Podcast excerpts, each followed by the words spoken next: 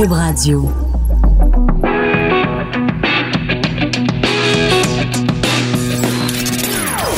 Des opinions bien à elle. Sophie Durocher. Son franc-parler ne laisse personne indifférent. On n'est pas obligé d'être d'accord. Bonjour tout le monde, c'est Sophie Durocher. Très contente d'être de retour au micro d'On n'est pas obligé d'être d'accord en ce splendide 3 avril 2019. Je voudrais d'abord remercier ma collègue et chroniqueuse adorée Lise Ravary qui a pris la relève pendant ces deux journées. En plus, elle est tombée sur la journée du poisson d'avril. J'adore animer une émission le jour du 1er avril parce que n'importe quoi tu dis, tu dis ben, peut-être que les auditeurs pensent que c'est une blague.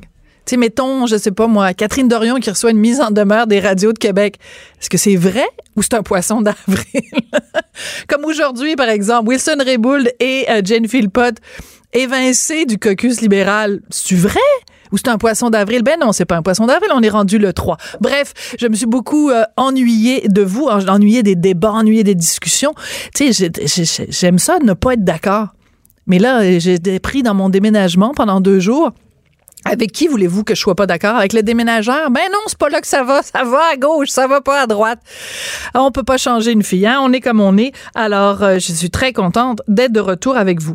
Alors, euh, tous les mercredis, on a la visite de Claude Villeneuve, qui est chroniqueur, qui est analyste politique au Journal de Montréal, Journal de Québec. Bonjour Claude. Bonjour Sophie, ça va bien?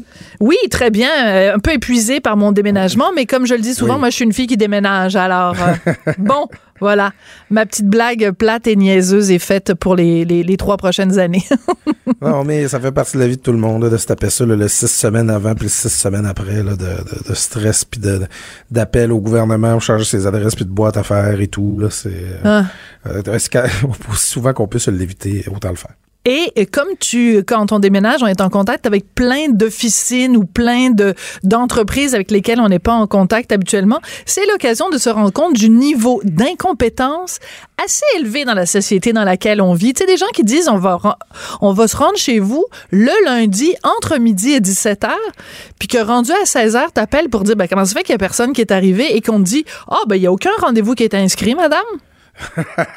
ça m'est arrivé avec deux entreprises différentes cette semaine. Enfin bref, je vous, en, je vous emmerderai pas avec mes petits soucis qui sont bien légers par rapport à ce que bien des gens vivent. Alors, je voudrais surtout pas me faire, euh, me faire accuser de white privilege. Alors, je vais changer de sujet de conversation. euh, beaucoup, beaucoup de pain sur la planche, Claude. Euh, J'ai identifié trois sujets dont je voulais absolument parler avec toi. On va parler évidemment plus tard de laïcité. On va revenir sur SNC Lavalin et tout le kerfuffle du gouvernement Trudeau. Mais j'avais envie de commencer avec quelque chose de plus... Euh, discutable, de plus euh, réactif. On sait que donc les nominations sont connues maintenant pour le gala Artis qui euh, récompense en fait les chouchous du public. C'est le public qui vote pour qui va être en nomination et ensuite pour les gagnants. Et là, il y a toute une discussion, tout un brouhaha parce que sur les 70 personnes en nomination, il n'y a pas de minorité visible. Il n'y a pas de personnes racisées, comme certains euh, aiment utiliser cette expression-là. Est-ce que toi, ça te choque ou est-ce que euh, tu trouves ça euh, anodin? Ben, je dirais pas que ça me choque. Je, je, je, dirais pas là, que c'est, quelque chose, là, que, une souffrance que je ressens dans ma chair. Par contre, je pense que ça révèle quelque chose sur euh, tu sais comment ça se fait. C'est un vote du public, hein, faut le préciser. C'est un, sondage qui a été effectué. C'est les gens du public qui ont choisi les gens, donc euh, les candidats. Il n'y a pas de complot, il n'y a pas de volonté euh, manifeste, gratuite et purement méchante d'écarter les, les Québécois sur la diversité. Là, c'est pas ça qui s'est passé. C'est qu'en fait, ce qu'on constate finalement, c'est que parmi, mettons, ces 70 personnes-là, ben, il, n'y a pas de Québécois issus de la diversité qui sont parmi les chouchous les préférés des Québécois. Alors moi, je, pense quand même qu'il faut se poser la question comment se fait que ces gens-là ne sont pas plus mis de l'avant de manière à rejoindre le cœur des Québécois finalement puis à se faire connaître? Parce que je pense pas que ce sont des gens moins talentueux, euh, moins intéressants puis moins pertinents que, les autres Québécois. Non, mais en même temps, euh, moi ce que je trouve quand on se met à analyser toute chose en fonction de la race, en fonction du sexe, en fonction de l'orientation sexuelle, c'est qu'on on, crée l'illusion d'une division. Parce que, je te donne un exemple, OK? Euh, pas plus tard qu'en 2016, Normand Brathwaite était en nomination au Gala Artiste. Il l'est pas cette année. Ça veut pas dire que les Québécois se sont levés cette année en disant Hey, je te dis que cette année, Normand Brathwaite, on veut rien savoir de lui parce que c'est une personne racisée, puis nous, on n'aime pas ça, les personnes racisées. Ben non. C'est parce que en 2016, les gens avaient en tête Belle et Bomme, puis peut-être que cette année-là, Normand a fait plus d'affaires que d'habitude, donc il était en nomination au Gala Artiste. Cette année, il est pas en nomination au Gala Artiste. Ça veut rien dire sur rien, parce que moi, quand je pense à Normand Brathwaite, je pense pas à une personne racisée. Je pense, c'est mon chum Normand d'Atit Et les Québécois sont pareils. Ils vous, ils perçoivent pas Normand Brathwaite comme étant une personne racisée. Alors pourquoi on analyse les résultats du gala artiste en fonction de critères qui ne sont pas au cœur des Québécois? Ben, écoute, tu te rappelles, euh, Sophie, euh, alors que j'étais directeur des opinions au journal, il y avait eu un, t'avais eu un, échange là ben, par chronique interposée là avec un, un, chroniqueur euh, anglophone montréalais qui avait écrit dans un magazine américain. Ben oui. tu pas, rappelle-moi. il avait écrit dans, en fait, c'est un magazine australien en ligne qui s'appelle okay. Quillette, Quillette, et c'est le gars Dan Delmar qui est animateur à la radio ici à Montréal et qui est aussi chroniqueur à la Gazette. Oui. Bon, lui, il y avait une phrase là, qui m'avait complètement traumatisé dans son texte. Il disait que la seule personne issue de la diversité qu'on tolérait, là, quasiment de guillemets, sur les zones québécoises, c'était Norman Brathwaite, puis qui était que c'était que c'était même pas un vrai noir. Là. Il disait à peu près ça. Tu sais, euh, il réduisait comme toute la diversité québécoise à l'écran à Norman Brathwaite. Alors que excuse-moi juste deux secondes pour en toute euh, justice, il disait que certaines personnes de la communauté considèrent qu'il n'est pas un vrai noir et ou, qu'il est comme le token noir, c'est-à-dire ah, c'est le ah noir de service. Ça, tu, Normand Boitoit devait être collé au plafond quand tu as entendu ça. Mais en tout cas. Ben c'est clair, d'autant plus que c'est toujours une étiquette de Normand Brateau essaie de se défaire. Puis c'est quelque chose de particulièrement méprisant envers les Grégory Charles, les Pierre, ben les Isabelle Rasco, les euh, euh, le, euh, Frédéric Pierre également, comédien. Là, il y en a là, des, des gens sur la diversité là, dans notre dans notre dramaturgie, dans nos, animateurs, on les voit. Mais ça me laisse quand même perplexe que parmi les 70, bon, on s'entend, c'est pas simple comme ça, mais parmi les 70 personnalités préférées des Québécois, c'est surprenant qu'il n'y en ait pas une seule qui soit issue de la diversité, alors qu'elle est présente au Québec. Le Québec a changé, ça fait partie de ce qu'on est. C'est quand même surprenant que il y a cette année qu'il n'y ait aucune de ces personnes-là qui se qualifie à être parmi les 70 préférés des Québécois. OK, mais je vais revenir parce que euh, tu vois, il y a euh, un texte que j'ai euh, devant les yeux de la presse où elle a pris le, temps de revenir au cours des années. Adib Al-Khalidé, en 2017 et 2018, était en nomination. Adib Al-Khalidé, c'est quand même quelqu'un, honnêtement, là, moi, j'étais surprise qu'il soit là parce que, bon, il est dans, dans Like Moi. Oui et euh, mais en même temps, moi, je pensais pas qu'Adib al était si connu que ça du grand public. Bon, donc je, je suis surprise. Très connu des jeunes, en fait. Voilà, c'est ça. Donc euh, Adib Al-Khalidé en 2017 et en 2018 était en nomination.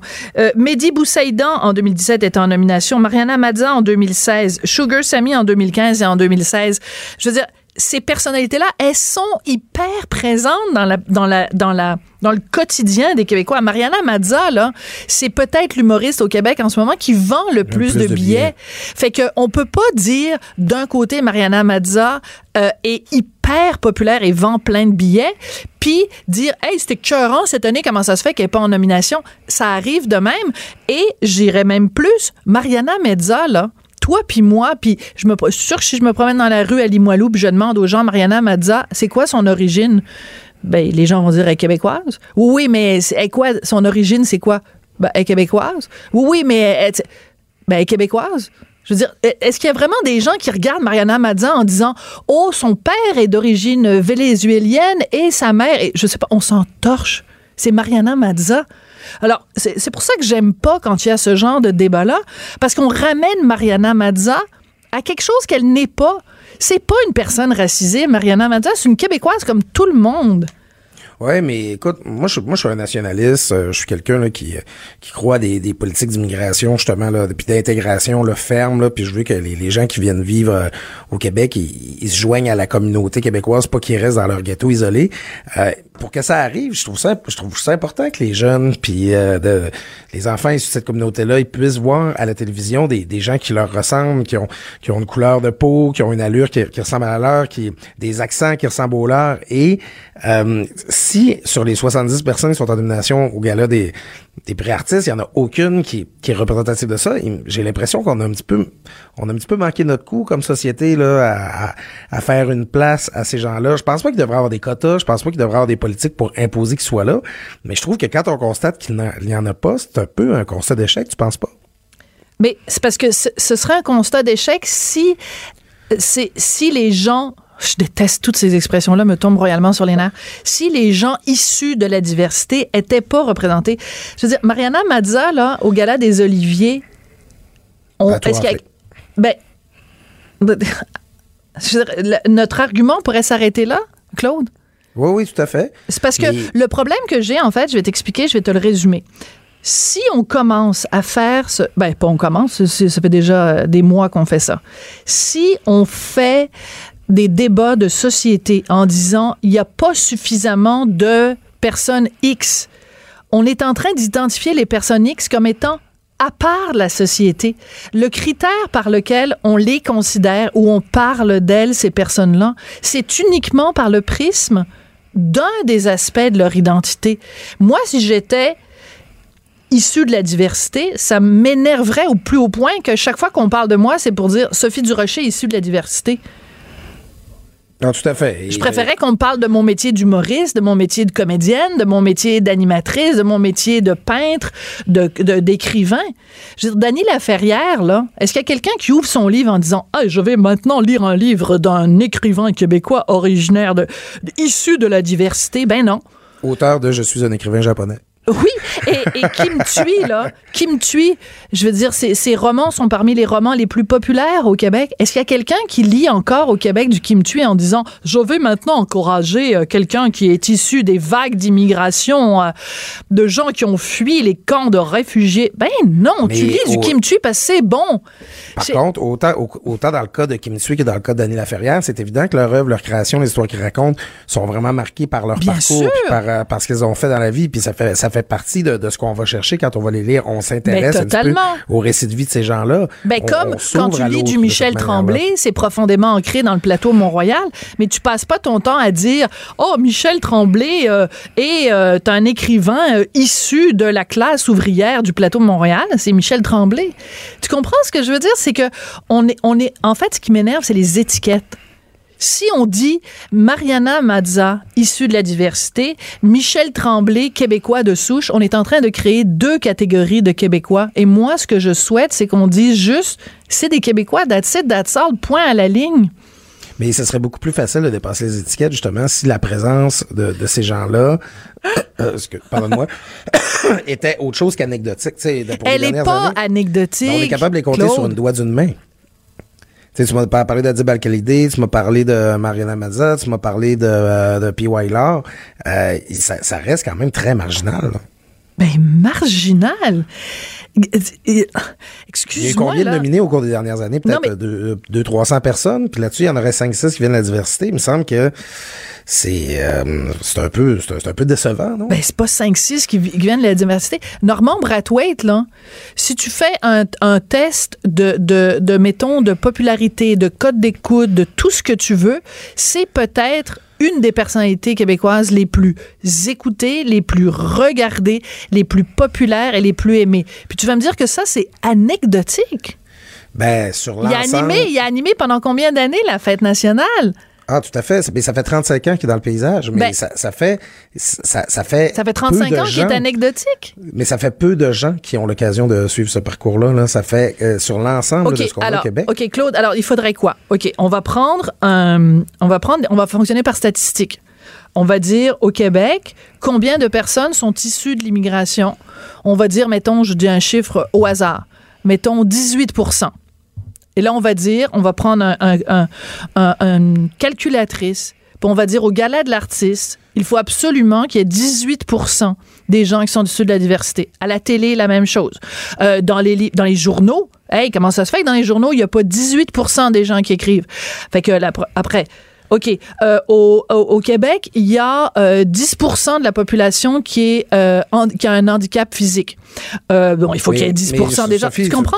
Moi, je crois pas ça. Je crois pas qu'il faut avoir des quotas. Je crois pas qu'il faut se donner des qu'il faut se donner des objectifs comme ceux-là. Par contre, je me pose la question un jeune qui s'inscrit au conservatoire ou qui veut faire de la télé ou qui va en ATM à Jonquière ou quoi que ce soit, euh, qui, selon le fait qu'il soit un Québécois de souche ou selon le fait qu'il soit un jeune issu de l'immigration, est-ce qu'ils ont les mêmes chances de percer? Ah, ça, c'est les- autre chose. Ça, Voilà. c'est un, mais c'est un tout autre débat. Ben, en fait, quand on, c'est un petit peu ce qu'on se demande quand on constate que, oh, on regarde les 70 personnalités les plus aimées des Québécois, puis il y a, il y a pas beaucoup de gens issus de l'immigration qui s'y retrouvent. Je veux dire, est-ce que, est-ce qu'ils ont les mêmes chances en partant? C'est ça la question que je OK, me mais alors, mais posons la question. Est-ce que Mariana Mazza, elle a eu des obstacles dans sa carrière d'humoriste au Québec basés sur le fait qu'elle s'appelle Mazza et qu'elle s'appelle pas Tremblay? Si, Ben- si Mariana Mazza me dit oui, Sophie, le fait que je sois. euh, bon, je j'essaie de retrouver exactement son, son origine. Je pense que son père est vénézuélien et euh, sa mère, je me souviens plus, très honnêtement. Euh, est-ce que parce qu'elle s'appelle Mazza et qu'elle a la peau plus bronzée, est-ce que ça l'a empêché? Est-ce que ça a été un obstacle à sa carrière d'humoriste? C'est ça la question qu'il faut se poser, bien plus que de se demander pourquoi cette année, en 2018, il n'y a pas, euh, y a pas euh, plus de personnes euh, issues de la diversité? Euh, pour euh, en passant, j'avais le, le loisir de regarder sur mon cellulaire pendant que tu posais la question. Bon, t'es fin. est, est d'origine uruguayenne et Uru- libanaise. Ah, Donc, bon, ben, tu vois, par son voilà. père, libanaise par sa mère. Bon, ben tu vois. OK. Ben, à la fin, c'est ces gens-là qui devraient témoigner de leur expérience. Euh, de- bon, d'un côté, euh, Mariana Mazza, ben, son bagage, il lui sert de propos également. Un peu comme quand on parlait de Kim Thuy puis de d'Annie Laferrière.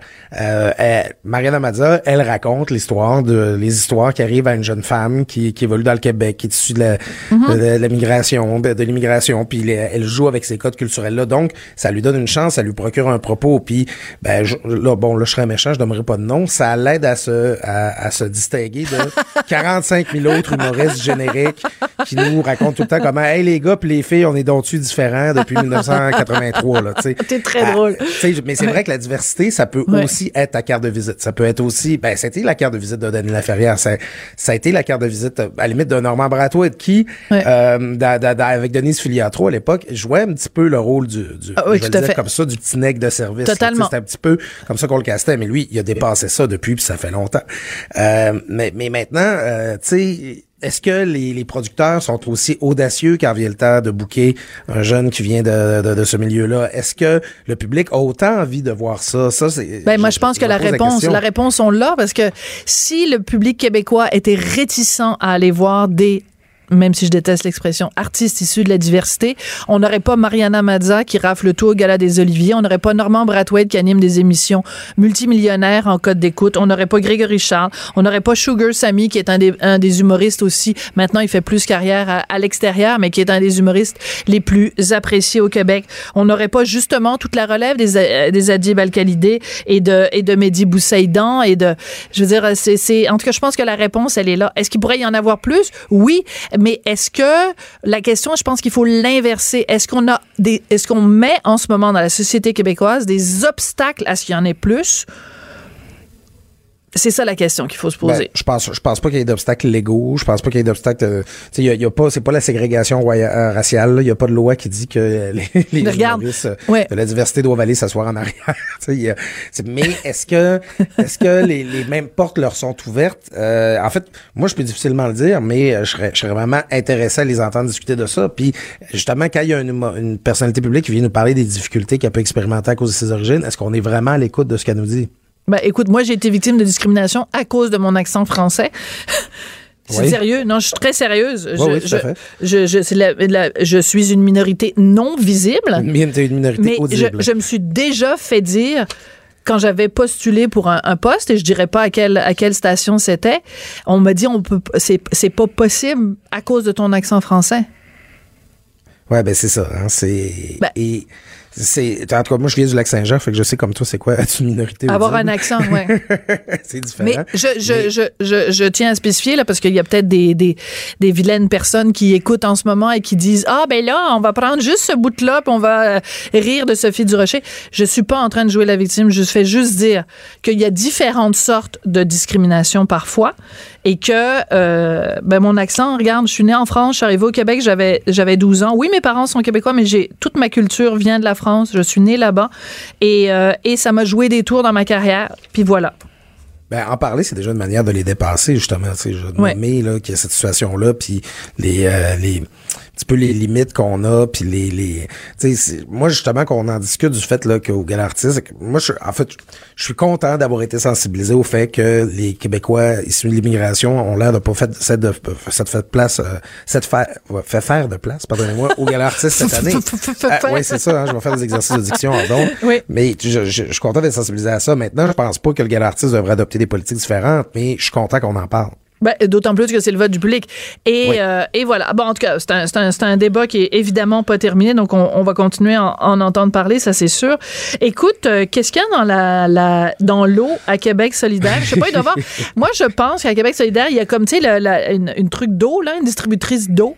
Puis il y a quelque chose dans l'eau qui, en ce moment, les fait dire des choses assez bizarres.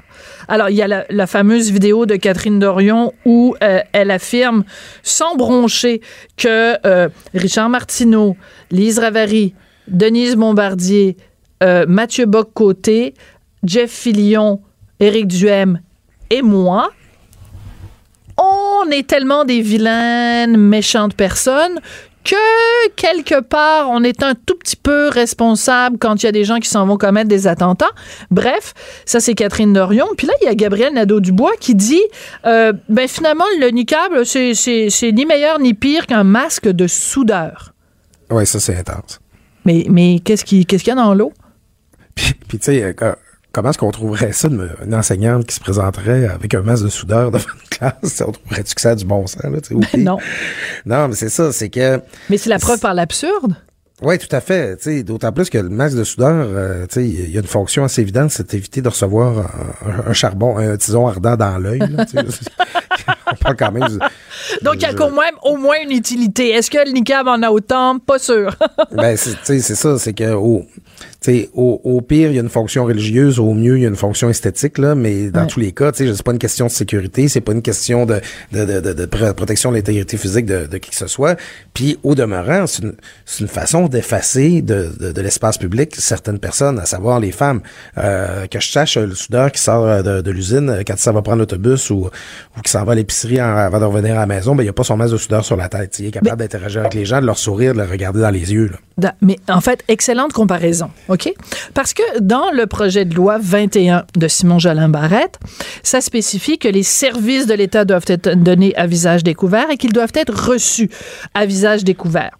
Donc, euh, pour des raisons, quand c'est pour des raisons de, de sécurité et d'identification, OK?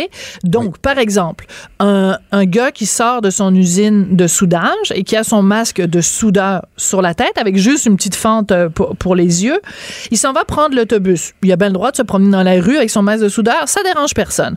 Mais s'il veut prendre l'autobus puis qu'il dit, ben moi, j'ai le droit à une réduction de 20% parce que euh, j'ai plus de 65 ans, ben, le chauffeur d'autobus va lui dire oui, mais ça me prend la preuve que vous êtes bien la personne qui est sur la carte qui donne droit à cette réduction. Est-ce que vous pouvez, s'il vous plaît, enlever votre masque de soudeur? Ben oui, monsieur, c'est évident, vous avez besoin de m'identifier, j'enlève mon masque de soudeur. Ça nous paraît tout à fait logique. On est Je te d'accord? confirme qu'il pourra pas aller voter avec son masque de soudeur. la ne pourra pas aller voter à son masque de soudeur. Et je pense qu'il pourrait même pas euh, prêter serment euh, de, à la citoyenneté. S'il devient citoyen canadien, il pourra pas mettre son masque de soudeur. Mais c'est un autre débat. Alors, ça nous paraît tout à fait logique, expliqué comme ça. OK? Alors, quand le gouvernement dit cette logique-là s'applique à la femme en niqab, peux-tu croire qu'au Canada anglais, ils se mettent à hurler en disant c'était cœurant, on fait de la discrimination envers les femmes musulmanes? Non, on fait pas de discrimination. C'est la logique. Si tu as besoin de t'identifier, enlève ton couvre-chef, enlève ton couvre-visage. C'est normal. Pourquoi les gens deviennent hystériques avec cette affaire-là? Ben, tu sais, tu parles du, Canada anglais. Je me permets de penser qu'au Québec, on a une certaine forme de consensus là-dessus. Tu sais, euh, Ben oui, 70% le dernier sondage. Ouais, tout à fait. Puis, tu sais, je dirais, à la fin, c'est... en- Moi, là, euh, en tout cas, tu vas, là, tu vas peut-être trouver que je m'éloigne de la question, là, mais j'en fais une, une règle plus large. C'est que, tu sais, dans la vie, là, euh, si tu veux pas montrer ton visage, là, reste chez vous. Dans le sens... non, non, mais, tu sais, tu veux aller manifester avec un masque. Tu veux commenter sur Internet de façon anonyme. Tu veux aller travailler. Hmm. Très bon parallèle. veux, tu sais, Ben oui. Si, là, je veux dire, tu veux poser un geste de citoyenneté sans l'assumer, sans montrer ton visage, fais-le donc pas. Tu sais, genre, si, si, si ta valeur, si la valeur que tu accordes à ta parole, c'est celle de l'anonymat, là, tu sais, probablement qu'on n'a pas nécessairement besoin d'entendre ce que tu as à dire. tu sais. Dans, bon, dans le cas des femmes voilées, ben, on comprend qu'il y a un contexte religieux. Il y a, euh, bon, euh, certains disent que c'est leur choix. Moi, je pense que c'est plus le fruit d'un d'un espèce de conditionnement ou quoi que ce soit. Mais c'est que, c'est juste pour dire, on, devrait, on vit dans une société où la, la valeur qu'on accorde à la citoyenneté, ben, tu sais, elle se marque encore par des conventions comme Ben une oui. poignée de main, comme un regard échangé, comme Oui, un sourire, fait. comme T'as un, c'est des raison. codes sociaux. C'est et moi je, je comprends. Je trouve que quand on est rendu, c'est avoir, c'est d'avoir une logique tordue pour dire ah mais non mais c'est correct dans le fond là, c'est- en dessous de leur voile ils sont la même personne, ils ont des compétences et tout ça. Je trouve que on a le compas moral détraqué là parce Ouais, que c'est à, c'est à la base des relations entre les personnes le fait de pouvoir se voir la face. Alors, regarde le lien que je vais faire. Euh, on parle du niqab. Euh, on parle de, on parlait tout à l'heure de faire son serment de, citoyenneté euh, en portant le niqab, parce qu'on se rappelle que c'est euh, là-dessus que s'est fait le débat, une grande partie du débat aux dernières élections fédérales. OK? Et quand juste, parce qu'il y avait une femme en niqab qui voulait prêter serment de citoyenneté euh, en portant son niqab, puis Stephen Harper était contre. Bref, euh, quand Justin Trudeau est arrivé au pouvoir, la première chose que la euh, ministre de la Justice a fait, c'est d'appeler cette femme pour Oui. la féliciter et lui annoncer qu'elle allait pouvoir euh, prêter serment en portant le niqab. Et qui était cette ministre de la Justice? Notre ami Jody Wilson. Jody Wilson. T'as vu comment je retombe sur mes pattes, pas rien qu'à peu près? Justement, parlons de Jodie Wilson-Raybould. Alors, écoute, euh, elle s'est fait donner un gros coup de pied au derrière par, euh, par euh, Justin Trudeau, elle et, et Jen Philpott. Alors, écoute, il y a un texte très intéressant dans le Toronto Sun. Euh, On dit, écoutez, euh, Justin Trudeau est fâché. Il est pas fâché parce que euh, la, règle de droit a été brisée. Il est pas fâché parce que Michael euh, Wernick et Gerald Butt ont, mis des pressions pour qu'il n'y ait pas de- de- d'enquête criminelle contre SNC-Lavalin. Il est pas fâché du fait que ça se soit mal passé. Non.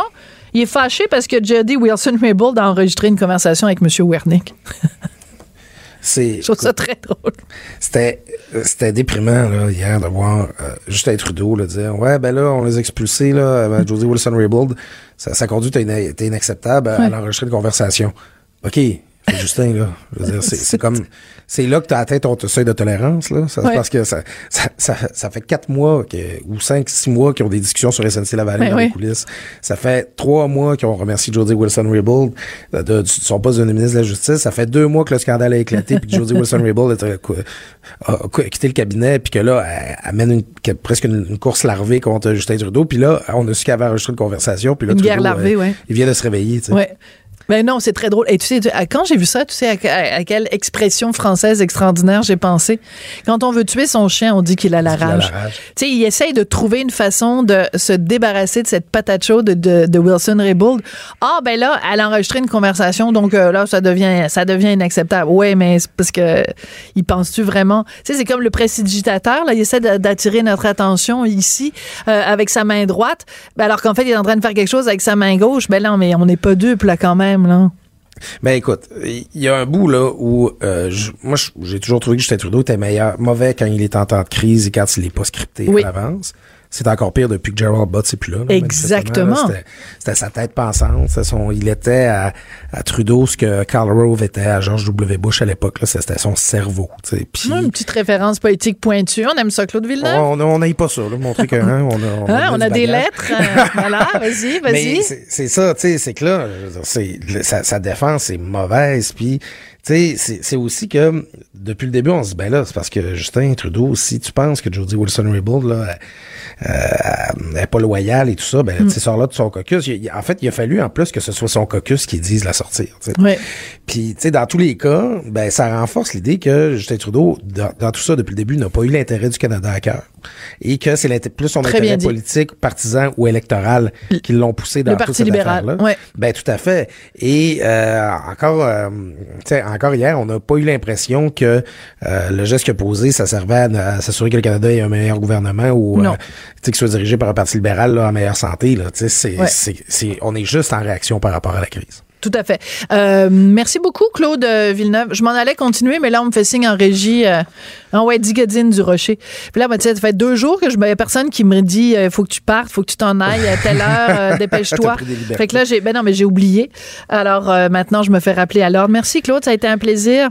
Un bon après-midi à toi, Sophie. Et on se retrouve mercredi prochain, bien sûr. C'est un rendez-vous. Claude Villeneuve, qui est chroniqueur et analyste politique au Journal de Montréal, Journal de Québec. Elle réagit, elle rugit. Elle ne laisse personne indifférent. De 14 à 15. On n'est pas obligé d'être d'accord. Alors, vous savez à quel point j'aime les débats. J'étais tellement contente de voir qu'à Télé-Québec, il y a quand même une grande, grande, grande tradition d'émissions euh, de débats. On pense tous, bien sûr, à Droit de parole. Donc, j'étais très contente de voir qu'à Télé-Québec, notre, autre télévision publique qui allait avoir une émission de débat. Donc, ça s'appelle Zone Franche. C'est tous les jeudis à 20h. La première émission était diffusée la semaine dernière. La deuxième, donc, demain à 20h. Et cette émission, elle est co-animée par Raed Hamoud et Isabelle Maréchal. Est-ce que prononce bien ton nom? C'était super. Bon, super. Parce que j'imagine le H, la plupart des gens le prononcent pas. Très ou, euh, franchement, moi j'ai, euh, comme toi, j'ai une éducation très française, donc moi c'est Raed Hamoud. Ouais. Après, si tu veux le prononcer à l'arabe, tu dis Hamoud, effectivement. D'accord. Tu l'as bien dit. Alors, euh, donc, tu viens déjà de nous donner deux informations à ton sujet, Raed, parce qu'on va apprendre à mieux se connaître. Donc, euh, né où? Je suis né au Niger, en Afrique de l'Ouest. Oh là là, d'accord. Ouais, c'est un c'est un pays euh, d'Afrique de l'Ouest, l'un des plus pauvres de la planète. Hein. Souvent avec Haïti, ils sont dans les dans les derniers euh, Dans du les classement. de... Ouais. Et, euh, et donc c'est ça parce que moi je suis libanais d'origine, mais ma mère aussi est née à Dakar au Sénégal. Donc Ah. on est on est vraiment des Libanais d'Afrique. Je connais beaucoup plus l'Afrique de l'Ouest, le Niger, que le Liban, que mon propre pays. D'accord. Mais donc, né au Niger, ta mère libanaise et ton père? Libanais également. Libanais aussi? Mais Libanais du Liban, lui. Et il a, il, D'accord. a, il a immigré en Afrique, tandis que ma mère était déjà née là-bas. D'accord. Est-ce que tu as visité quelquefois le Liban? Oui, je suis allé, puis tu vois, ça faisait peut-être 23 ans que j'avais pas remis les pieds là-bas. Ah. J'y suis allé il y a trois ans, et j'ai été euh, agréablement surpris parce que j'y vais un peu comme un touriste, en même temps j'ai de Ouais. la famille, et c'était euh, c'était vraiment euh, plaisant à vivre, pour vrai, de, de, de, de se retrouver dans l'endroit d'où les parents viennent, parce Ouais. que moi, c'est sais, beaucoup de gens qui vivent plusieurs nationalités ou plusieurs identités, tu sais, je dis souvent, ça s'accumule, c'est quelque Bien chose que- qui, qui donne C'est une plus richesse. pour moi, ouais. Ouais. Et, euh, et, et, et quand je suis retourné là-bas, je me suis dit, bah, ok, ouais, je, je vois quelque chose, je comprends des choses que mes parents m'expliquaient, que Ouais. j'avais dans ma tête, mais que j'avais jamais vu. Et j'étais très, très agré- agréablement surpris par le Liban. C'est très beau, on mange très bien, mais c'est très, très mal entretenu. Qu'est-ce que les filles sont belles? Ça, c'est vrai. Il y a toutes sortes de films, euh, de filles, c'est-à-dire que c'est ce que j'ai aussi beaucoup apprécié. Ça m'a rappelé un peu la Turquie. Tu vas dans des cafés, puis t'as des filles qui sont, quand je te dis vo- voilées Oui. à fond, puis de l'autre côté, elles sont sur la même table. C'est des sœurs, des cousines dans la même famille. L'autre qui est refaite de A à Z. Et Ah ça, ouais. c'est vraiment, c'est ça ce que j'appelle la diversité, en fait. Alors, moi, mon père a été, euh, mon père travaillait pour le gouvernement, il travaillait euh, comme diplomate et il était responsable de l'immigration, peux-tu le croire, euh, au Liban. Wow. Et il était au Liban de, attends que je me rappelle les dates, de 78 à 82. Donc la guerre civile. Absolument, absolument. Et 82, c'est au moment où les, très sympathiques Israéliens sont arrivés. Et la dernière ambassade a fermé, ses- la première, la, la- la dernière ambassade a fermé ses portes, c'est l'ambassade du Canada. Wow. Et mon père était là au moment où ils ont fermé l'ambassade. Et donc, moi, j'allais passer, mes parents étaient divorcés à l'époque, et j'allais passer toutes mes vacances de Noël et toutes mes vacances d'été à Beyrouth et tout ça. Donc, le Summerland et tout. Donc Enfin, tu bon, connais bref. bien la fête euh, euh, Beyrouth by Night, tu connais Ah, bien je, ben là, j'avais 12 ans, donc il n'y avait pas beaucoup de by night qui se passait à cette époque-là, je vais te dire. J'espère. J'ai pas euh, tout ça pour dire la raison pour laquelle je voulais je voulais qu'on se parle de ça, c'est justement parce que bon la discussion qu'on avait tout à l'heure avec avec Claude Villeneuve sur la sur la diversité et tout ça, la première émission, euh, en fait, la première émission que moi j'ai visionnée de, de, de, de Zone Franche, ça parle d'immigration. Et dès le début, toi et Isabelle Maréchal, vous dites, c'est quand même singulier parce que cette émission est animée aujourd'hui par deux personnes issues de l'immigration. Tout à fait. Toi qui, donc, euh, Liban, Niger et compagnie, Isabelle Maréchal qui est née en France, elle, de parents français.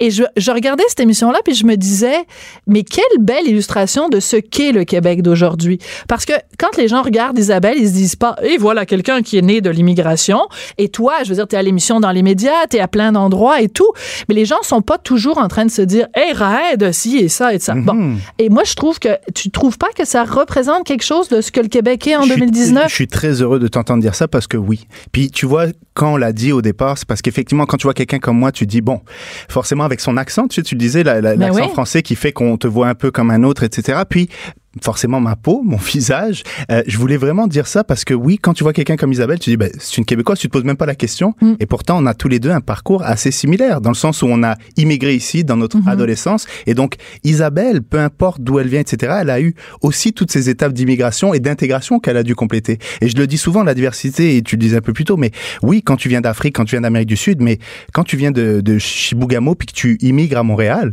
c'est une diversité. Je veux dire, tu représentes quelque chose et tu arrives ici et tu dois aussi t'intégrer à une nouvelle culture. Mais tout à fait. Donc euh, la diversité a plusieurs couches, mais oui, ça représente bien le, le Québec d'aujourd'hui. Et je suis très heureux de cette émission sur l'immigration. On avait beaucoup de...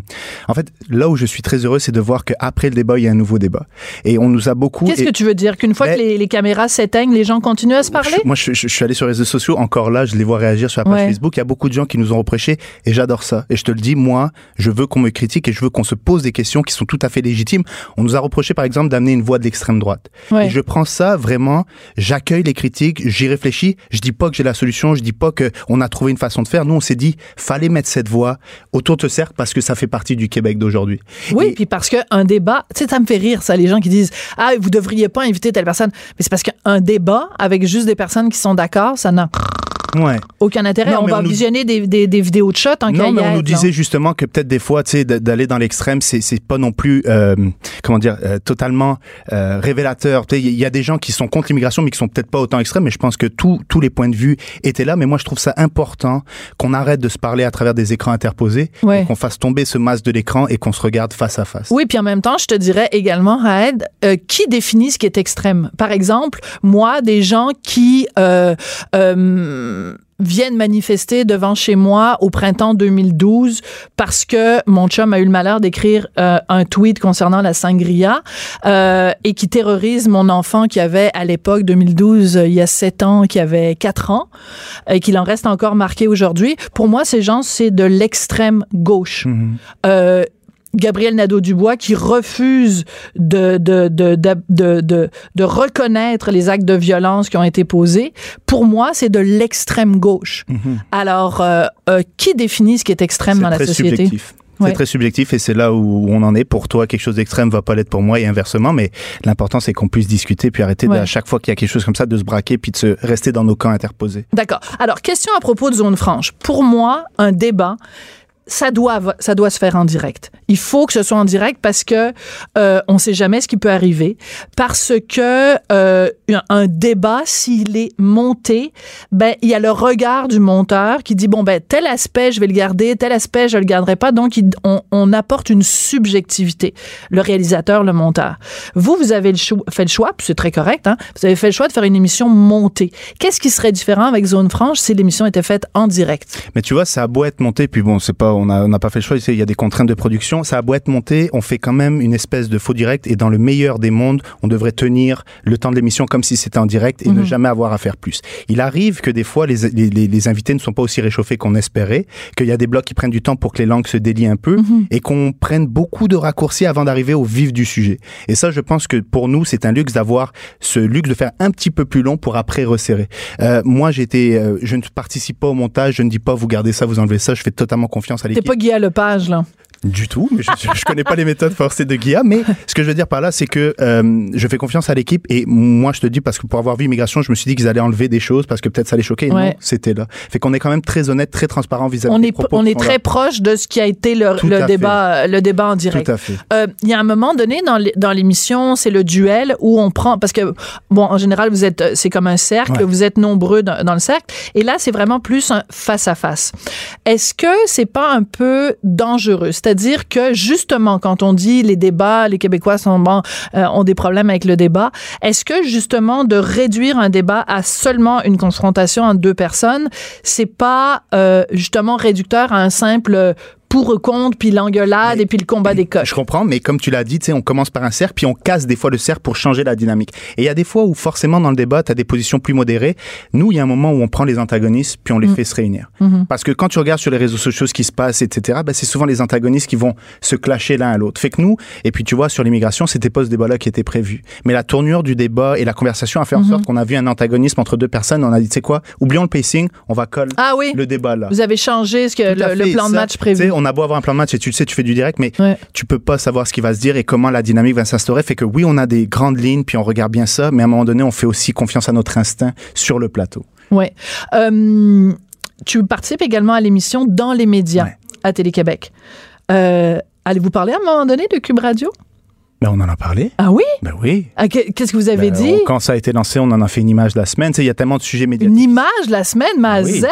Ben, écoute, c'est déjà pas mal. Puis, euh, c'est déjà pas mal! ben, non, mais je pense qu'aussi, euh, on, a, on a tendu quelques perches, puis pour des raisons X et Y, c'était pas possible. Tu sais, il y a Ouais. aussi ce genre de choses. Fait que c'est d'un côté l'autre. Mais on en parle, on parle de tous les médias dans les Mais médias. alors toi, ton, ton, ton, comme tu allais cette émission-là, qui est une analyse des médias, qu'est-ce que tu penses de Cube Radio? Écoute, je n'ai pas, parce que moi, tu le sais, je travaille aussi à la radio, je n'ai pas le luxe d'entendre autant que j'aimerais. OK.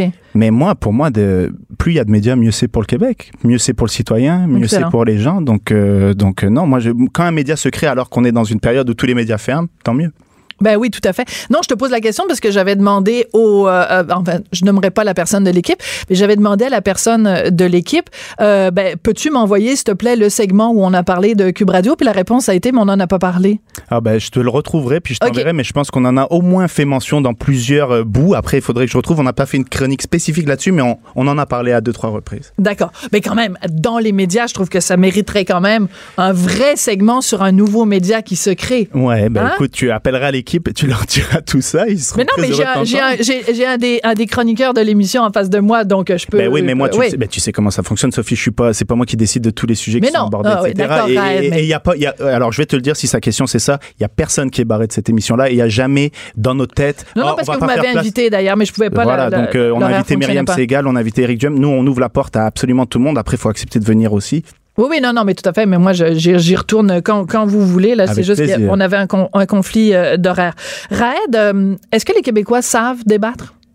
Ben, tu l'as vu le premier show de l'immigration? Ben oui. Qu'est-ce que t'en as pensé? Ben moi, je pense qu'ils sont capables. Ben, tout à fait. Moi, Ouais. je pense que c'est un grand mythe. Je, Ouais. Chaque fois que je parle avec du monde, il y a du débat, il y a des choses. Je pense qu'on est plus frileux à se confronter à la télévision euh, qu'on l'est dans la sphère privée. Mais non, Ouais. ça débat au, au Québec. Écoute, on, on- on s'énerve sur euh, vélo ou automobile, euh, Montréal ou Québec, canadien ou nordique. Tu sais, je veux dire, on- je pense qu'on a de quoi débattre, puis on, sait le faire. Est-ce que débattre tu étais au. Québec quand le gros débat, c'était beurre ou et margarine ou t'étais pas encore Non, arrivé mais, à ce moment-là? Non, non, j'en ai entendu parler. T'en de ce as entendu débat-là. parler. Tu vois, C'était donc- épique. Mais tu vois, donc il y a toutes sortes de débats.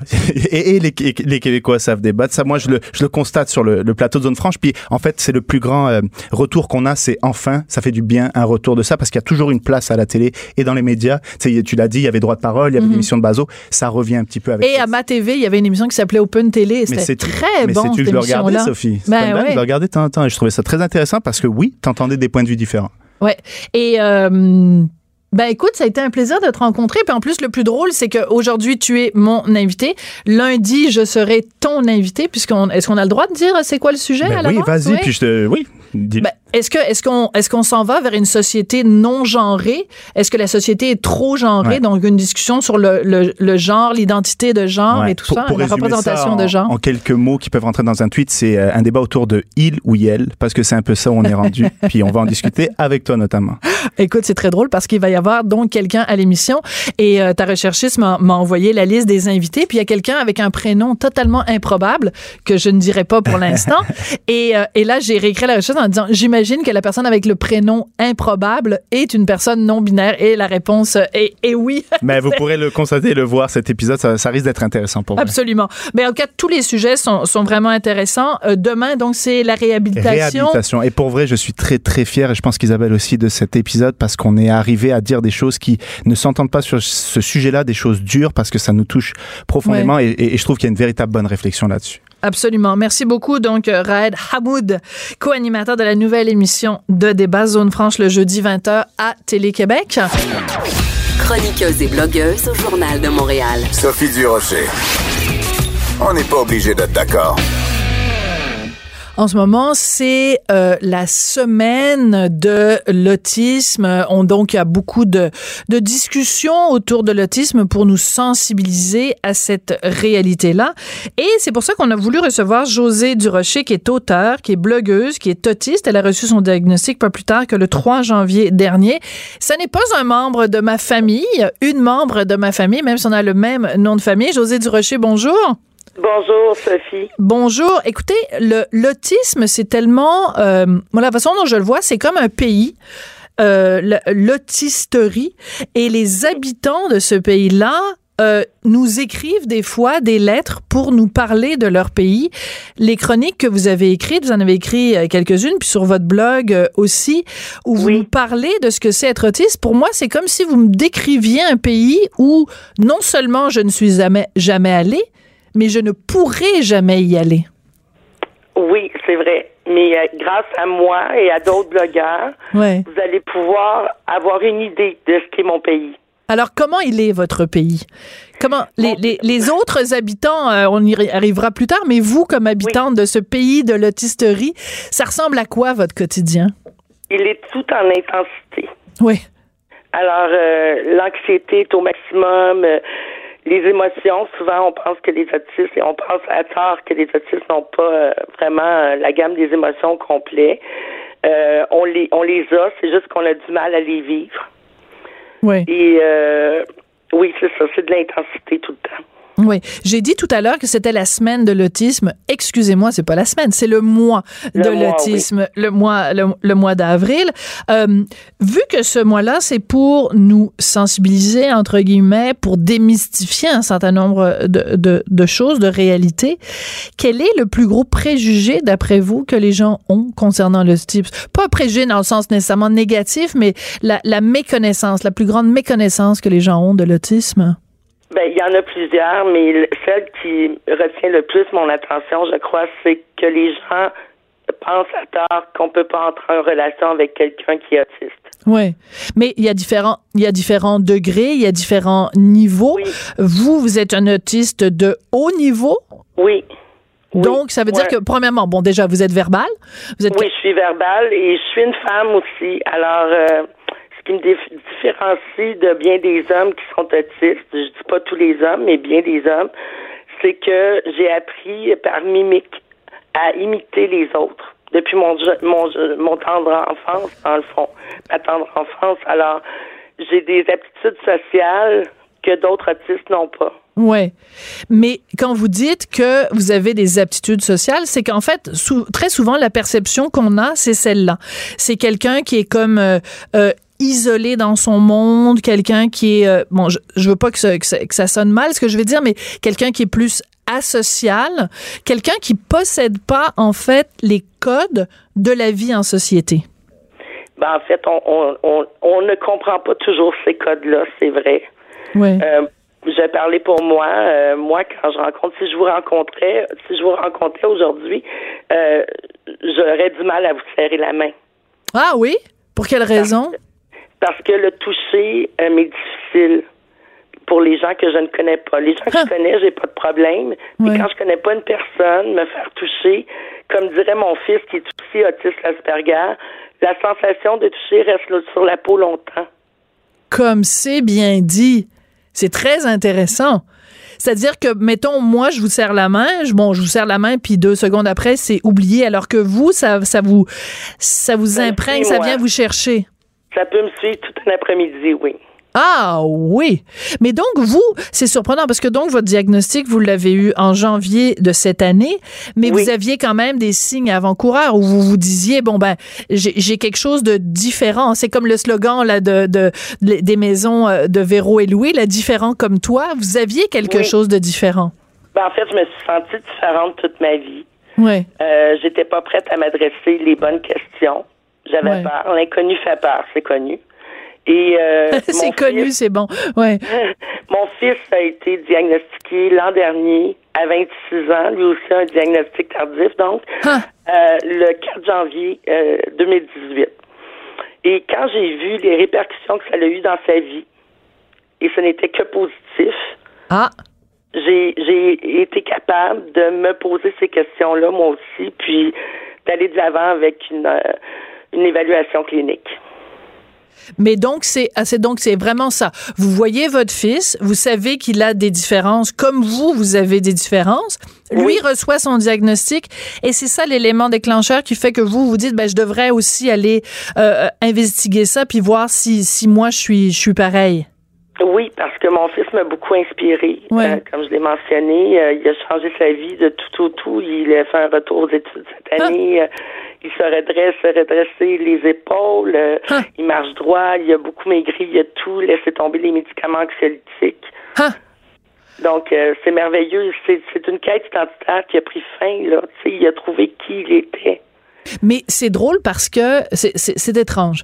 Parce que euh, en, en général, les gens dans la vie, à partir du moment où on leur met une étiquette, où on leur colle une étiquette, passent leur vie à dire mais je ne veux pas être euh, je, je refuse les étiquettes et je veux pas une étiquette alors que là vous nous dites que au contraire le fait que on mette un, un nom là-dessus qu'on dise autiste Asperger c'est ça qui fait en sorte que c'est un nouveau départ à partir du moment où vous avez cette réponse là Oui, parce que moi, je considère pas ça comme une étiquette. Je considère ça comme si on me donnait, on me disait enfin la couleur de mes yeux. Ah, quelle belle comparaison. Quelle belle Oui. comparaison. Mais ouais, ça c'est intéressant parce qu'encore une fois, comme je disais, vous venez d'un pays qu'on ne connaît pas et qu'on ne connaîtra jamais. Mais là, vous C'est un beau venez. pays, vous savez, Oui, malgré l'intensité. Mais non, mais euh, moi j'aimerais beaucoup le visiter un jour ce pays-là. Puis vous savez quoi? C'est drôle parce que euh, mon fils est fasciné par l'autisme. Je sais pas pour quelle raison, je sais pas d'où ça vient. Il est il est fasciné par ça et euh, il, il regardait une série qui est disponible, je pense, sur Netflix, qui s'appelle Atypique. Atypique. Et Oui. il arrêtait pas de nous parler de ça, puis il nous parlait de l'autisme et tout ça. Puis tu vas voir maman, Sam il est comme ci, puis Sam il est comme ça. Et à un moment donné, Richard et moi, on s'est installés, puis on a regardé la série, on l'a re-regardée depuis le début avec mon fils. Et c'est exactement l'impression que j'ai en regardant cette série-là, qui raconte le quotidien d'un adolescent euh, euh, autiste de haut niveau. Et j'avais l'impression qu'on me prenait par la main puis qu'on me faisait comprendre ce que c'était qu'être autiste. Vous l'aimez cette série-là, vous? Oui, je l'ai beaucoup apprécié. Euh, J'ai retenu beaucoup euh, les intérêts euh, particuliers que- Oui. Qu'il avait.